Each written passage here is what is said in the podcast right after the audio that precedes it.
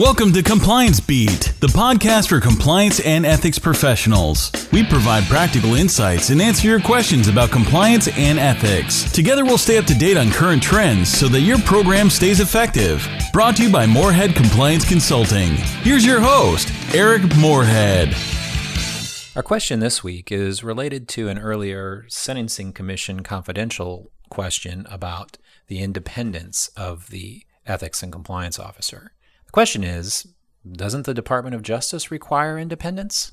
This question comes on the heels of many settlements over the last few years, particularly in the pharma space, where the Department of Justice either suggests or directs that an organization implement a completely independent compliance and ethics function oftentimes specifically suggesting or requiring that that compliance function not be associated with the legal department or any other function within the organization. An example of this, uh, and there are many, is the Genzyme Corporation settlement from last year, last August. Quoting from that, just to give you some flavor, the compliance officer has the authority to exercise independent judgment in assessing compliance related matters. The compliance officer has authority to seek advice from independent legal counsel and other outside experts when appropriate. The compliance officer is authorized to report any issues of any kind directly to the officers and directors that gives you some pretty wide ranging independent authority as a compliance officer. So, in that settlement and settlements that are similar to that, again, particularly in the pharma space, the Department of Justice seems to be stating a preference for an independent, in bold terms, broad terms, compliance office that is not reporting to anybody within inside the organization. While some of these settlements have been pretty specific about the organization and structure and independence of the compliance function in organizations for organizations moving forward, the Department of Justice hasn't come out with a blanket statement about the independence or necessity of independence for compliance officers. And I think it's worthwhile to kind of take a look back at the history around this particular subject because while we in the compliance space understand the importance, particularly in certain situations, of having complete independence, and while there's definitely a move in that direction, broadly speaking, to try to encourage and increase independence of uh, compliance and ethics operations and individual compliance and ethics officers, that hasn't always been the case from the perspective of the department. If we go back to the sentencing guideline amendments of 2010, one of the key focuses of those amendments was increasing the independence of the person or persons responsible for the day to day operation of the program increasing access to the board of directors or governing authority, encouraging resources, encouraging authority, generally speaking, within the organization, discussing specifically access on an annual basis and access when there was criminal conduct or potential criminal conduct. Some very specific things were added ultimately in the 2010 amendments of the sentencing guidelines that we discussed in a prior podcast about independence of the compliance and ethics officer. So while the settlements that we're seeing from the Department of Justice in these non prosecution and deferred prosecution agreements, for example, oftentimes talk about independence and sometimes delegate specific independence for the function. If you go back to March 22nd of 2010, while the amendments to the sentencing guidelines that I was just discussing were being debated, there was a letter to Judge Sessions, who was at that time the chair of the United States Sentencing Commission from the Department of Justice. And on page 21 of that letter, it's a public comment letter, you can find it on the Sentencing Commission's website if you're interested. Department staked out a pretty different claim about what their expectations were regarding reporting and independence. And this is a quote The department further believes that the Commission's proposal would be improved if it encouraged direct reporting by compliance program managers to the organization's general counsel, in addition to the board of directors.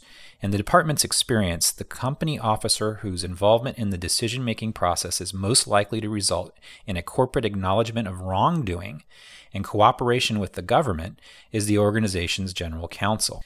That might sound sort of odd to the compliance professional these days where independence is more and more about breaking free of the legal office or general counsel. And I certainly think it's a different perspective from what you see in some of these settlements over the last six years since this uh, position was staked out. Now, we don't have from the department yet an absolute endorsement of independence in all situations. It's very, very situation specific and has to do with individual cases. Again, it's been seen most frequently in the pharma space, but I think it's a trend that we might see continuing on.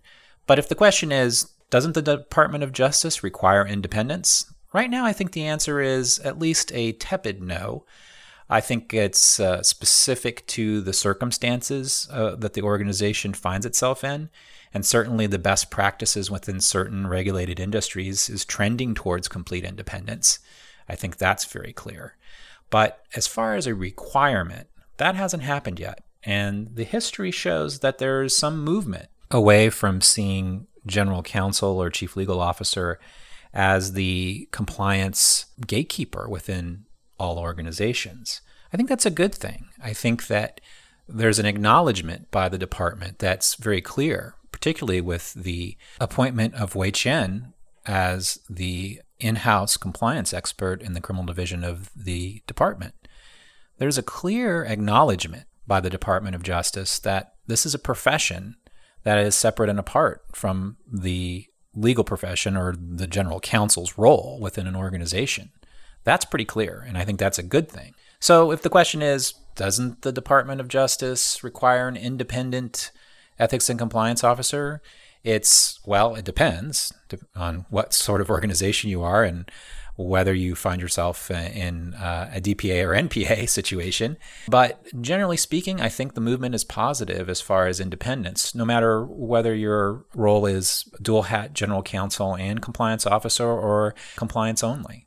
I think it's a positive thing. And the department has definitely made some movement over the years.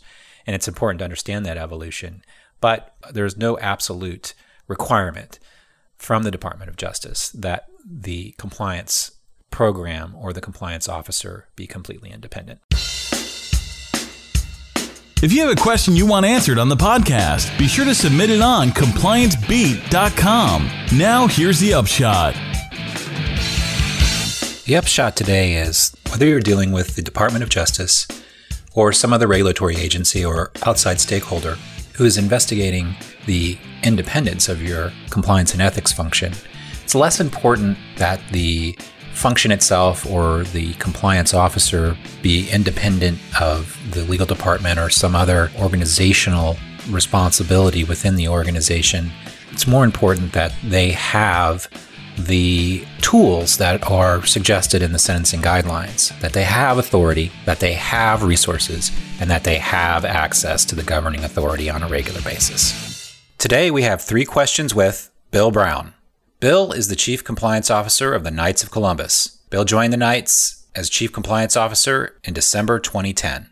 As CCO, Bill oversees compliance, audit, risk, and security and reports directly to the Chief Executive Officer and the Audit Committee of the Board of Directors. Between 2000 and 2010, Bill served as both an Assistant United States Attorney and Assistant Attorney General in Connecticut, prosecuting a variety of state and federal criminal and civil cases. Since 1992, Bill has served with distinction as a judge advocate in the U.S. Marine Corps and currently holds the rank of colonel. Welcome, Bill. Hello, Eric.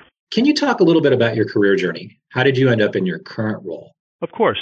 As you know, Eric, I came here to the Knights of Columbus from the U.S. Attorney's Office in Connecticut. I was a prosecutor there for about eight years or so, and prior to that, I was an assistant attorney general for the state of Connecticut as well. So I had a litigation and uh, prosecution law enforcement background. And before those two jobs, I was a judge advocate in the Marine Corps. Joined the Marines in college, and you know they helped fund my way through law school, and uh, I was able to have the privilege of serving 10 years on active duty. And since 2000, I've been in the reserves, also serving in various roles as a judge advocate. If you could go back in time and tell your younger self one thing before you became the chief compliance officer of the Knights of Columbus, what would that one thing be? Well, in one of my last cases as an AUSA, it was a corporate case. The defendant in the criminal trial was a corporation. And that's really where I got sort of an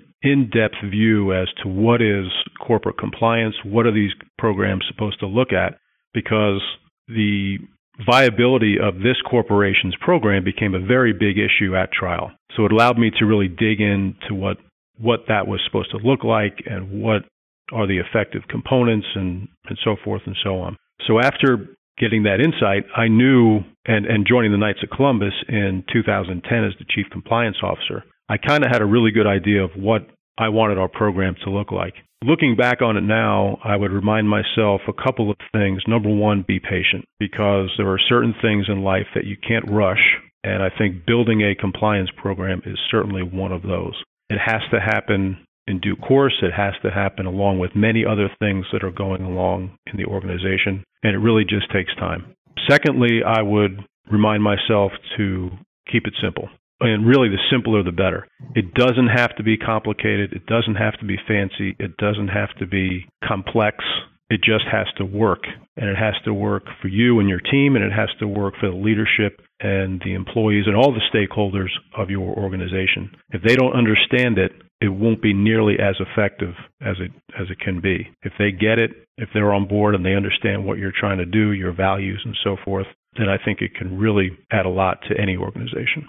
Wise words. And if you could peer into your crystal ball a little bit for us, what are one or two trends in compliance and ethics that you think are going to be important over the next few years? I would say a, a, couple come to mind, Eric. Number one, I think, and it's really nothing new, but I, am hearing a lot of the uh, the folks that I respect and listen to, like yourself and others, talking about the effectiveness of our compliance and ethics training. It has to be, has to evolve, I think, and certainly has to to fit your organization. But I think a lot of very smart and experienced people are looking at it and saying, can we do better?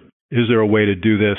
Perhaps instead of long, drawn out courses 45 minutes to an hour, is there a way to do more frequent training, but training that's shorter and quicker. So I think that's that's one of the trends that I see happening. I think uh, a lot more focus is going to be paid to the effectiveness and the style in which we, you know, conduct our training. The other one that that we've sort of jumped on here at the Knights is the concept of corporate integrity. And what I what I mean by that is sort of the more formal integration of the risk focused functions. So for example, here at the Knights, you know, we've we have formalized the relationship between compliance and ethics, risk and audit, and our security services, including IT security. We've put those all in one group.